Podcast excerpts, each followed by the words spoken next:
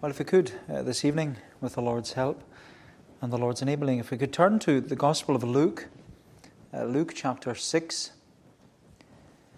Luke chapter 6, uh, page 1039 in the Pew Bible. Luke chapter 6.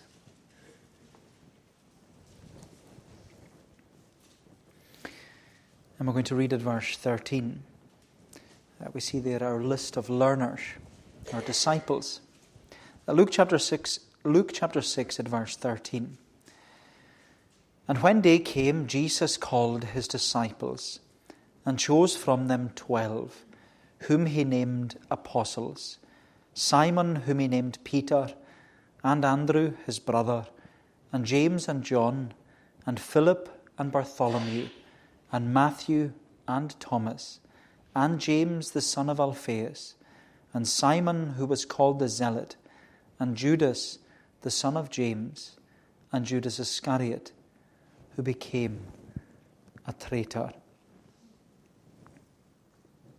And this evening we're focusing on Thomas.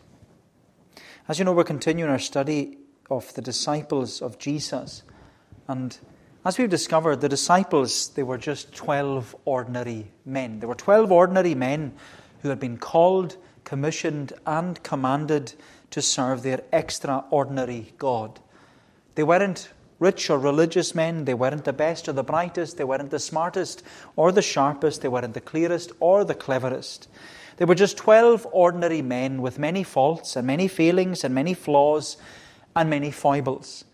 And among them, as we see even in this list, among them there were deniers, there were deserters, there were doubters, and there was a defector. But that's what makes them worth studying.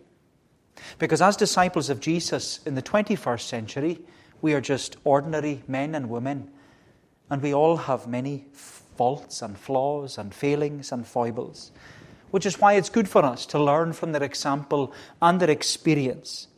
And so this evening we're looking and learning from the experience and the example of the eighth disciple in this list of learners. We're looking at Thomas uh, this evening. We're looking at Thomas. But as you know, Thomas has often been given that unfortunate and probably unappealing nickname of Doubting Thomas doubting Thomas. But I have to say, there's a lot more to Thomas than just his doubting. There's a lot more to Thomas than his doubting. Because we see three headings this evening.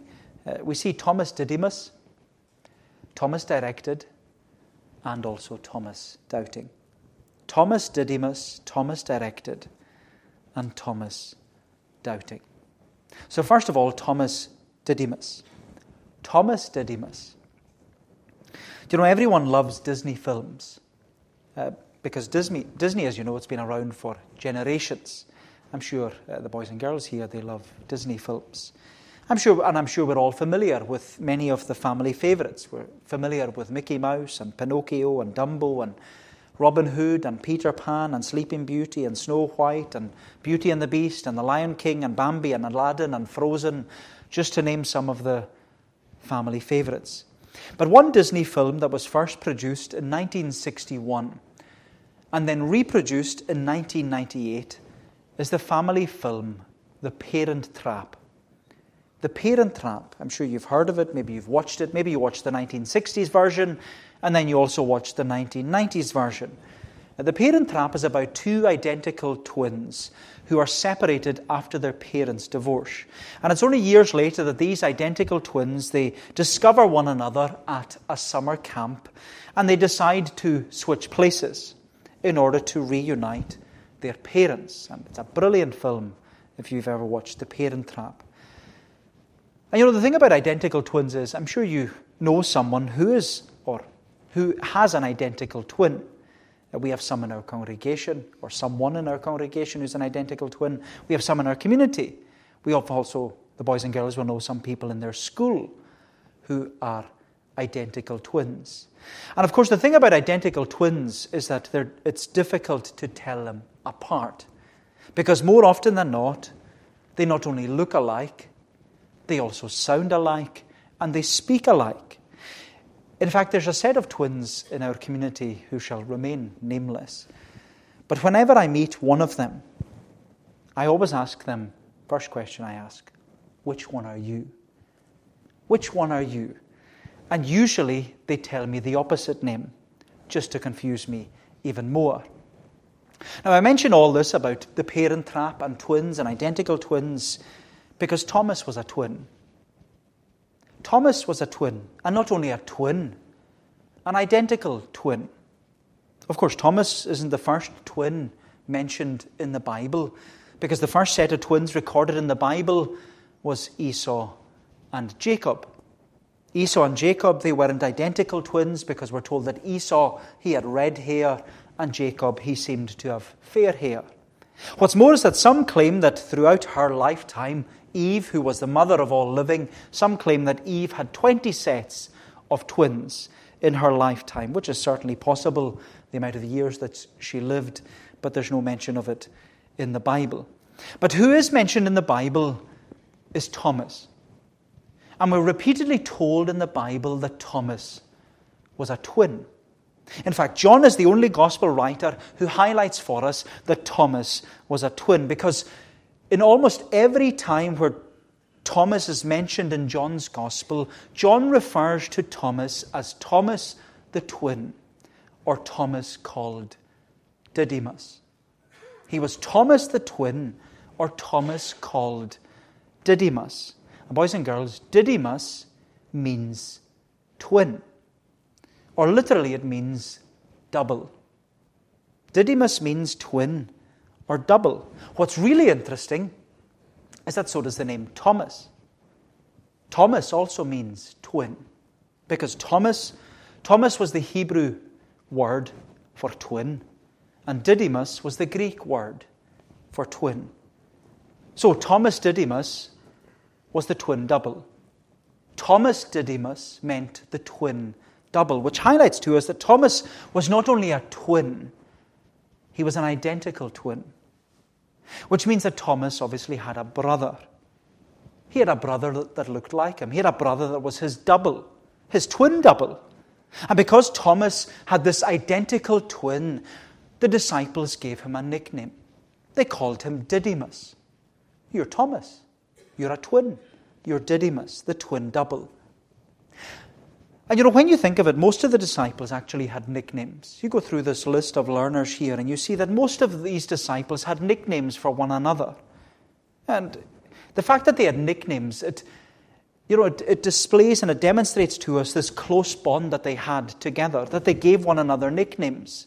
They had this close bond together as disciples, as friends, as work colleagues but also the fact that they gave one another nicknames because they were, many of them were Galileans.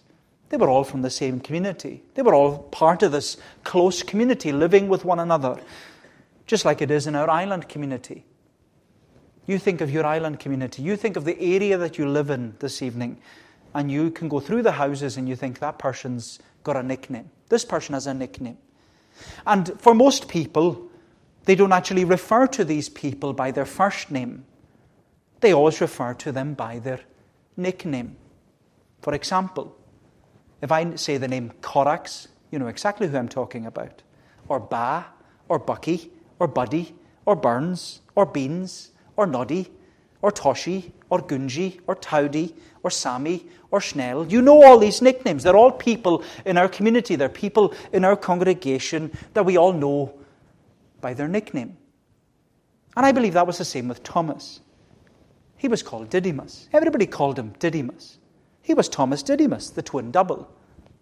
And as you know, many of the disciples, they had nicknames for one another. You remember that Simon, he was nicknamed by Jesus. He was called Peter. Andrew, probably shortened to Andy. James and John, they were nicknamed Boanerges, the sons of thunder. Philip was probably shortened to Phil, like everybody else who's called Philip. Bartholomew, his, that was his surname. He was nicknamed using his surname. He wasn't, his first name was Nathaniel, but he was called Bartholomew by everybody else. Last week we saw that Matthew was nicknamed Levi because he was a Levite, he was a son of the manse. And the other Simon, as we see him later on in this list, he was called the Zealot. They called the other Simon the Zealot. And you see, many of the disciples, they all had nicknames for one another. They all called each other by their nickname because it displays and demonstrates this close bond that they had, this friendship that they had, this fellowship that they had with one another. And for Thomas, they all called him Didymus. He was the twin double. He was Thomas Didymus, the twin double. But as the twin double, Thomas had an identical twin. Thomas had a double. He had a brother that looked identical to him. Maybe not even just only looked like him, he also probably, his brother probably spoke like him, his brother probably sounded like him. He was Thomas Didymus, the twin double. In fact, this is what I find sometimes confusing, but the apocryphal book, which is a book that's uninspired, it's unauthoritative, the apocryphal book called the Gospel of Thomas, Uh, through that book, some have falsely and foolishly claimed throughout church history that Jesus was Thomas's twin brother. Don't ever believe that. It's a bogus claim. In fact, it's a blasphemous claim. But the truth about Thomas Didymus was that even though Thomas had an identical twin brother, his twin brother is not listed in this list of learners. Thomas's twin brother may have looked like him, may have spoke like him, may have sounded like him. More than that, Thomas's twin brother would have been born the same day as Thomas, brought up in the same home as Thomas, had the same parents as Thomas. And yet, when it came to Thomas's twin brother, he wasn't called, he wasn't commissioned, and he wasn't commanded to follow Jesus. And you know, this, is, this goes back to what we were saying before with the other disciples. We were talking about effectual calling. Effectual calling, which is a work of God's Spirit, whereby He convinces us of our sin and misery. He enlightens our mind in the knowledge of Christ. He renews our will. He persuades and enables us to embrace Jesus as He's freely offered to us in the gospel. It goes back to effectual calling and the fact that you can be brought up in the same family you can read the same Bible. You can go to the same Sunday school. You can attend the same church. You can hear the same sermons. You can even be born on the same day. You can even look the same and speak the same and sound the same. But unless Jesus calls you specifically and specially, unless Jesus calls you personally and powerfully in the gospel, unless Jesus calls you effect- effectively and effectually, you cannot be one of his disciples. Effectual calling is a work of God's Spirit. The question we all have to ask ourselves this evening is the Lord calling me? Am I hearing the voice of Jesus say, Come unto me and rest? Have I heard the voice of Jesus? And so we see Thomas Didymus Thomas Didymus, the twin double. Then, secondly, Thomas directed. Thomas directed. You know, like every disciple, when they're called and chosen and commissioned to be a follower of Jesus, every disciple needs to be discipled. They need to be taught. They need to be trained. They need to learn. Because as we said throughout our study, every disciple of Jesus is a learner. That's what the word disciple means. It means learner. We all have our L plates on because we're all learning. I'm a learner. You're a learner. We're all learning together, and we're learning together, and we'll keep on learning together until our graduation in glory. And in our study, we're seeking to learn from the experience and the example of this, these men in this list of learners, these 12 ordinary men. And it's important for us to learn from them and to learn something about them. And what we learn about them is that, you know, the Great Commission which Jesus gave to his church, it wasn't go and make converts of all nations, but go and make disciples. You go to the end of Matthew's Gospel, the Great Commission, Jesus says, Go and make disciples of all nations. Go and make learners of all nations. And the thing is, Jesus didn't give the Great Commission without direction. Because when Jesus issued and insisted on the Great Commission of the church, he said, Go and make disciples of all nations. How? By baptizing them in the name of the Father and of the Son and of the Holy Spirit, and teaching them to observe all that I have commanded you. Therefore, the Great Commission to the church is to make disciples by baptizing and by teaching them. The Great Commission is to make disciples by, by, by, baptizing and teaching. We're to make disciples by baptizing them because baptism is a sign and symbol of commitment to Christ. But on top of that, we're to make disciples by teaching them, teaching them all that Jesus has commanded in His Word. And you know, when you actually stop and think about the Great Commission, the Great Commission shows us that the role and responsibility of the church is huge. It's massive. Because we're chosen, we're called, we're commissioned to make disciples of Jesus by baptizing and by teaching them. And you know, this is why discipleship is so important. This is why discipling one another is so important. It's so important and so integral to our growth in grace.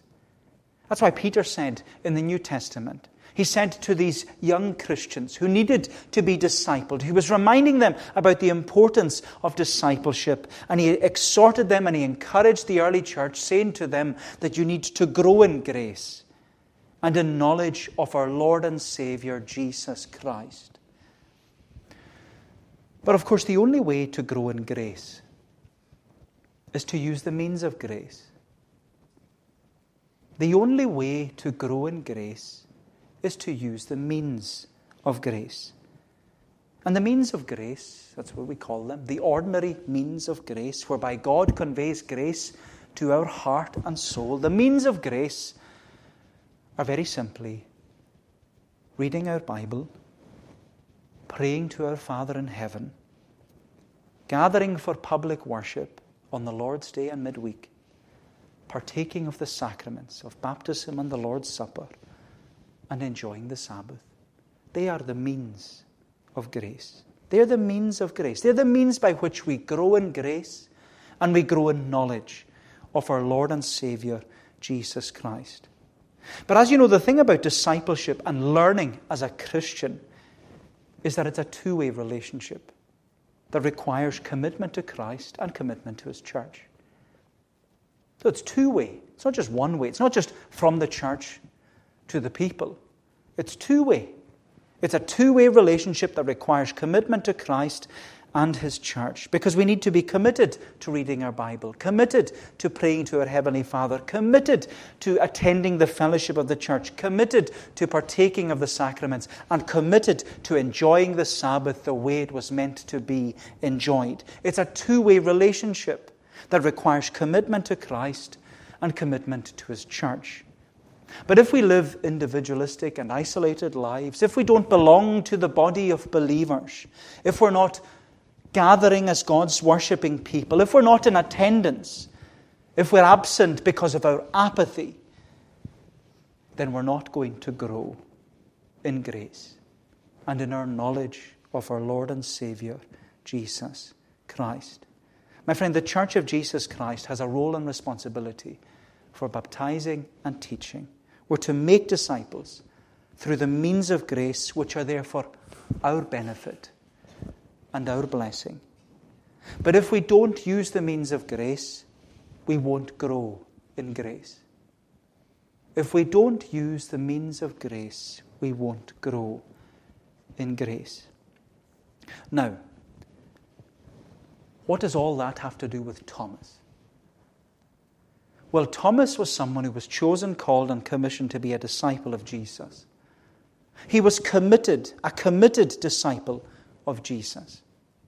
He was committed, committed to the church. We saw that in John 11. Jesus emphasized and explained to the disciples that Lazarus had died, Many of the disciples, they didn't want to go back to Bethany because the Jews were seeking to stone Jesus. But Thomas, he knew the risk. He knew the role of the church. He knew the responsibility of the church and for following Jesus, which is why he stood up and he said, Let us also go with him, that we may die with him. There was commitment on Thomas's part. Thomas was a committed disciple. But Thomas needed his commitment to be channeled. Thomas needed guidance in his growth in grace. Thomas needed direction in his discipleship. It was good to be a committed disciple, but he needed that commitment to be channeled. He needed his growth to be guided. He needed his direction in discipleship to be, to be pointed. And Jesus gave Thomas that direction a few chapters later, as we read in John 14. There in John 14, we read that Jesus was in the upper room with his disciples. He had instituted the Lord's Supper.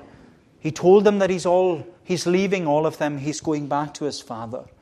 And he Jesus declared, you'll remember, that among the disciples there is a denier, among them is a defector, and you are all going to desert me, says Jesus. But what's amazing is that didn't deter Thomas. Thomas is committed. And he's not afraid to ask a question. The other disciples are totally confused, but Thomas is there. He wants to ask a question. And Thomas says to Jesus, Lord, Lord, we do not know where you are going. He needs more teaching. He needs to be disciple. Lord, we don't know where you are going. How can we know the way?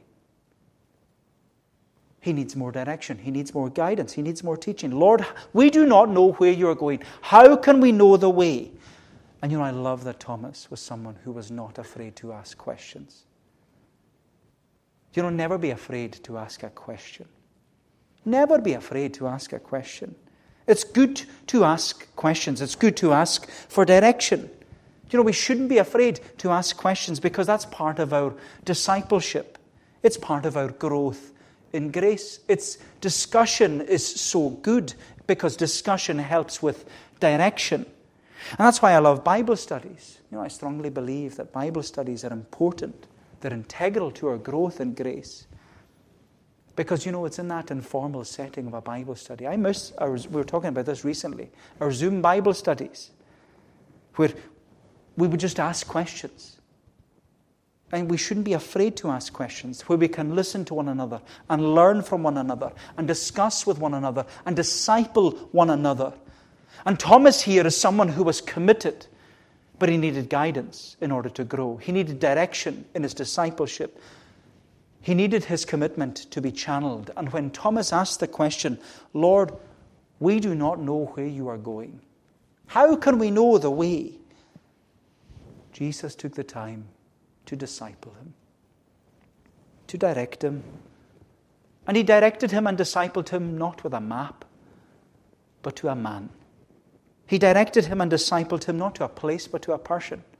He directed him and discipled him not to a road, but to a relationship. Jesus said to Thomas, Thomas, I am the way, the truth, and the life. No one comes to the Father except through me. If you had known me, you would have known my Father also. From now on, Thomas, you do know him, and you have seen him. He discipled Thomas. He gave guidance to him that he might grow. He discipled him to give him direction.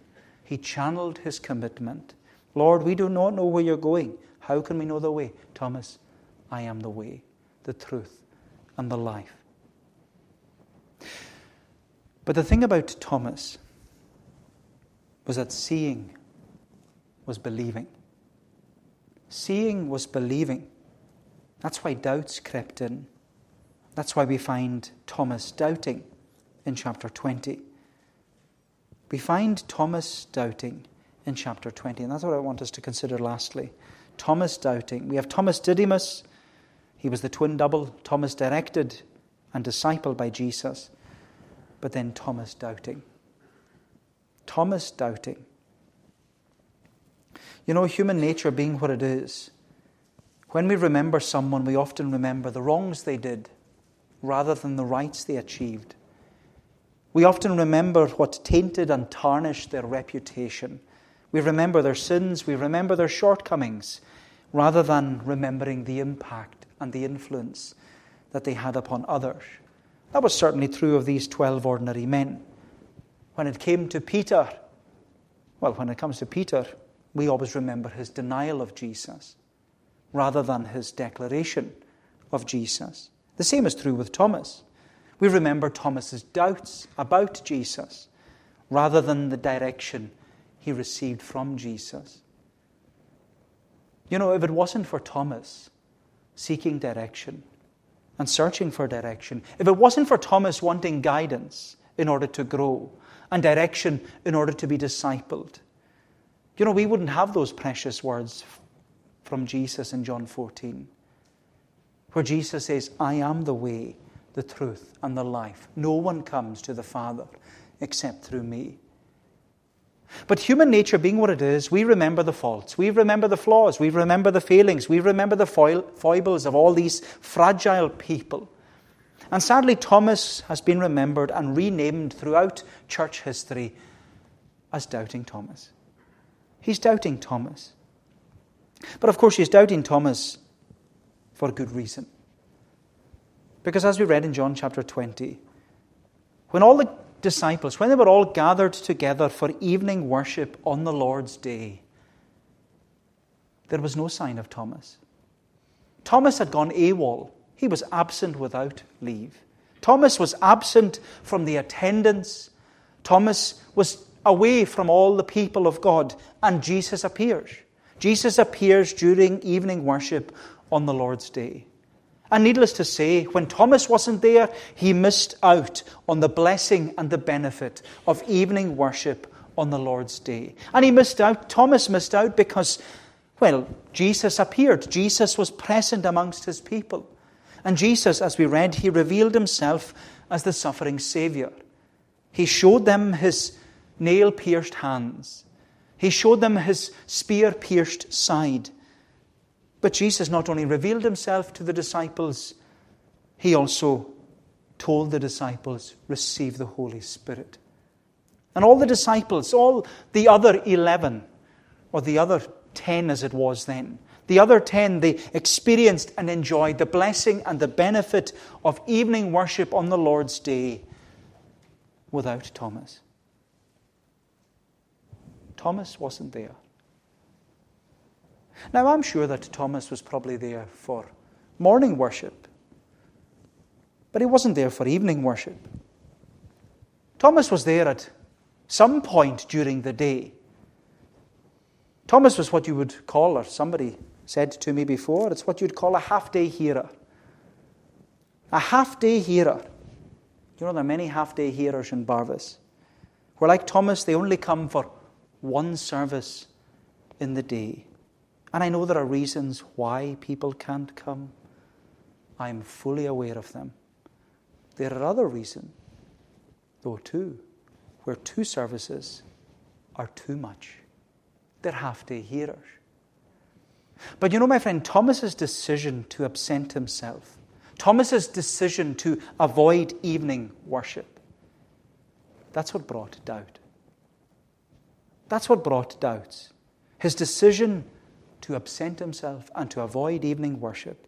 That's what brought doubt. Because when all the disciples declared to Thomas, when they met Thomas after the evening service, they all told Thomas what a blessing it was, what a benefit it was to have met with Jesus at evening worship tonight. They all said, We have seen the Lord. You weren't there, Thomas, but we saw the Lord tonight at evening worship. And Thomas knew immediately that his decision to stay at home, that brought doubt.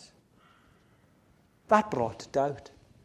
Thomas said to them then, Well, unless I see, unless I see in his hands the mark of the nails, and place my finger into the mark of the nails, and place my hands into his side, I'll never believe. I'll never believe it. You know, my friend Thomas was doubting Thomas because he made the decision to stay away. He made the decision to stay at home. He made the decision to avoid gathering together with God's people. He made this decision to absent himself from the attendance of God's people. And you know, so many people in our congregation and in our community, they're like doubting Thomas. They have so many doubts. So many doubts about Christ. So many doubts about Christianity. So many doubts about being a Christian. They have so many questions about being good enough and worthy enough and knowing enough. But you know, my friend, their lack of assurance is all because they stay away. They absent themselves. They avoid gathering together in the fellowship of God's people. They have doubts because they're half day hearers. They have doubts because they don't make the effort to meet midweek. Do you know the Bible says so clearly faith comes by hearing, and hearing by the Word of God. Do you know if you doubt, if you have doubts, my friend, gather with God's people. If you question something, gather with God's people. If you're worried about something, gather with God's people. Don't disconnect yourself. Don't detach yourself. Don't distance yourself from the other disciples. Gather with God's people. Because when you start doubting, you start asking for signs. You start asking for symbols. You start asking for different things, but it's all there in God's Word. Because faith comes by hearing, and hearing by the Word of God.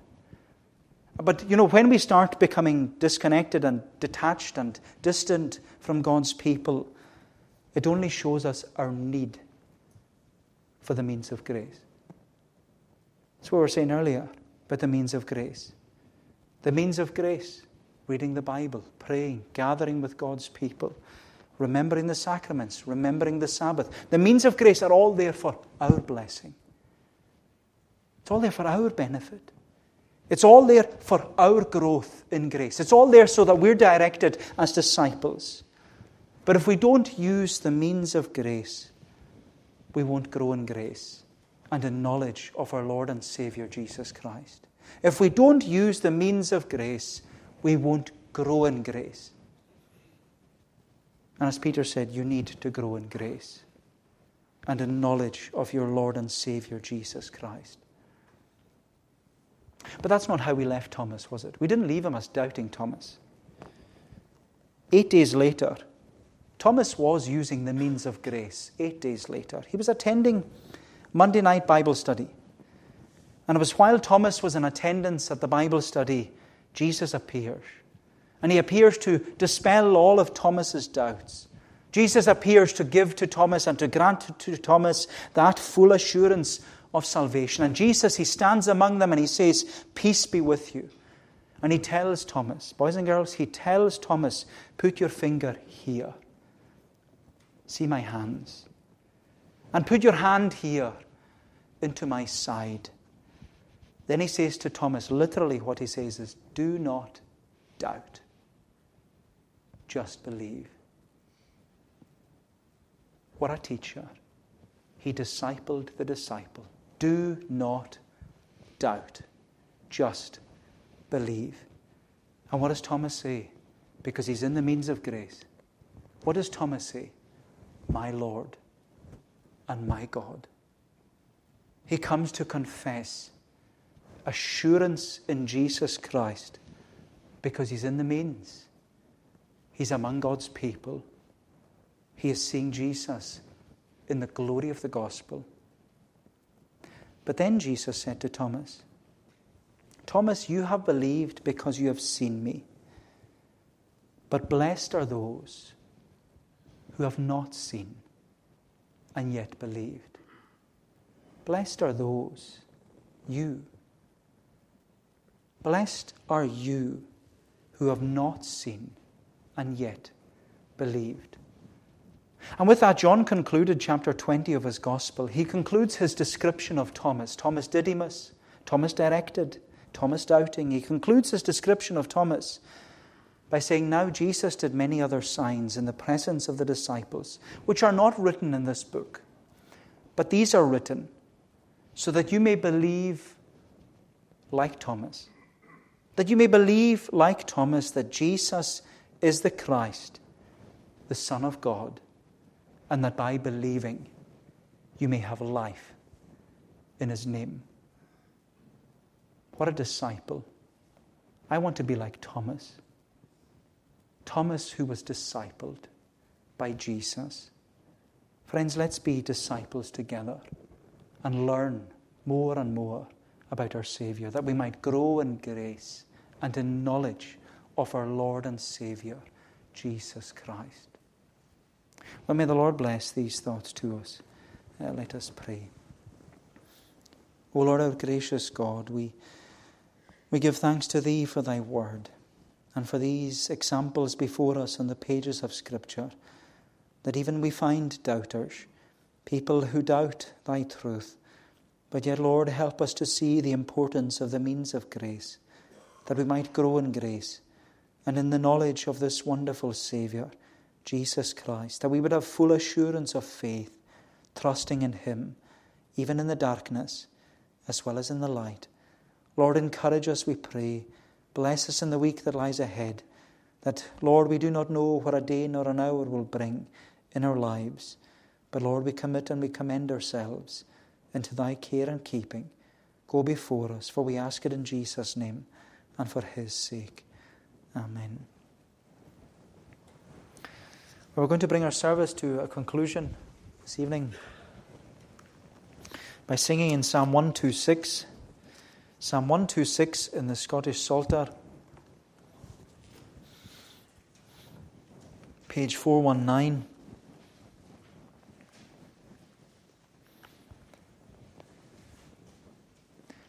Psalm 126, uh, we're singing from the beginning. We're singing the whole psalm. Page 419, Psalm 126. Before we sing, three questions. Question one What does Didymus mean? Twin? Twin double, yep. Good job. So Thomas Didymus, twin double. So he had a twin. So you can tell your friends in school tomorrow that you can call them Didymus. They're a twin. Well, only the ones who are twins. Question two What did Thomas want to see before he would believe? He wanted to see, yeah, the mark of the nails in the hands, and also the, where the spear went into his, into his side. Well done. But Jesus also said, Blessed are those who have not seen and yet believed. So he's talking about you. What are tonight's headings? Thomas Didymus? Thomas? Thomas directed and Thomas? Well done, Thomas doubting. Good job. So you get an extra biscuit for that tonight. Good job. Okay, Psalm 126. We're singing from the beginning. When Zion's bondage God turned back, as men that dreamed were we, then filled with laughter was our mouth, our tongue with melody. And we're singing down to the end of the psalm where it says, That man who bearing precious seed in going forth doth mourn, he doubtless, that's how we're to be, he doubtless bringing back his sheaves, rejoicing, shall return. The whole psalm to God's praise. When Zion's bondage God turned back, as men that dreamed